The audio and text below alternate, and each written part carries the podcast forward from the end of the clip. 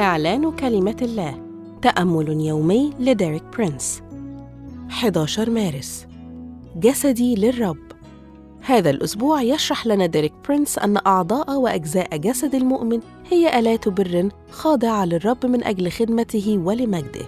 واليوم يوضح لنا خطورة ارتكاب الخطايا الجنسية.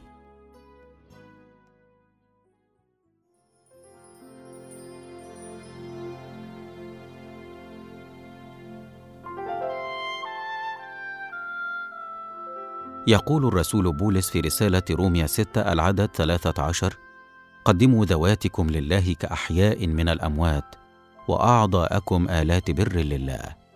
يحثنا الرسول بولس كمؤمنين أن نقدم أعضاءنا آلات للبر وأن نحفظ أجسادنا مقدسة كهياكل يسكن فيها الروح القدس ويخبرنا في رسالة كورنثس الأولى 6 العدد 13 أن الجسد ليس للزنا بل للرب والرب للجسد. توضح الآية أن الجسد ليس للزنا.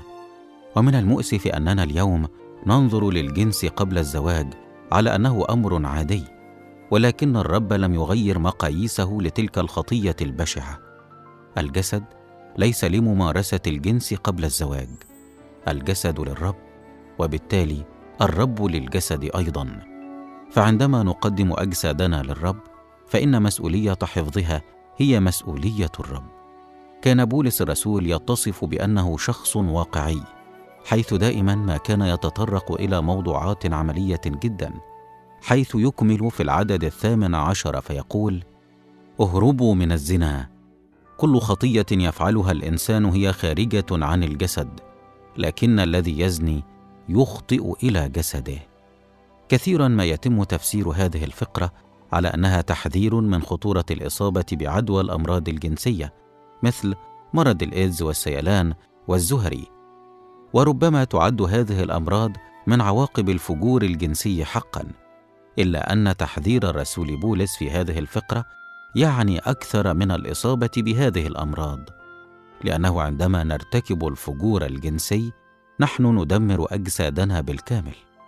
كذلك تعوق هذه الخطية استجابة صلوات كثير من المؤمنين من أجل الشفاء حيث يكون السبب الجذري لعدم شفاء المؤمن من الأمراض هو ارتكابه للفجور الجنسي.